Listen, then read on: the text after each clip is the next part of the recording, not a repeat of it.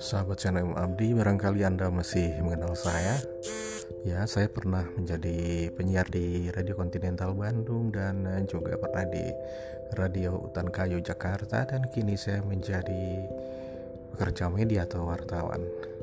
Kita akan berbincang-bincang seperti biasa jika dulu saya di Continental membawakan acara seninya Seno dan di Radio Hutan Kayu membawakan acara Jakarta Dini Hari maka di program podcast ini saya mengajak Anda berbincang-bincang sebagai sahabat dalam acara atau dalam program Sahabat Seno M. Abdi.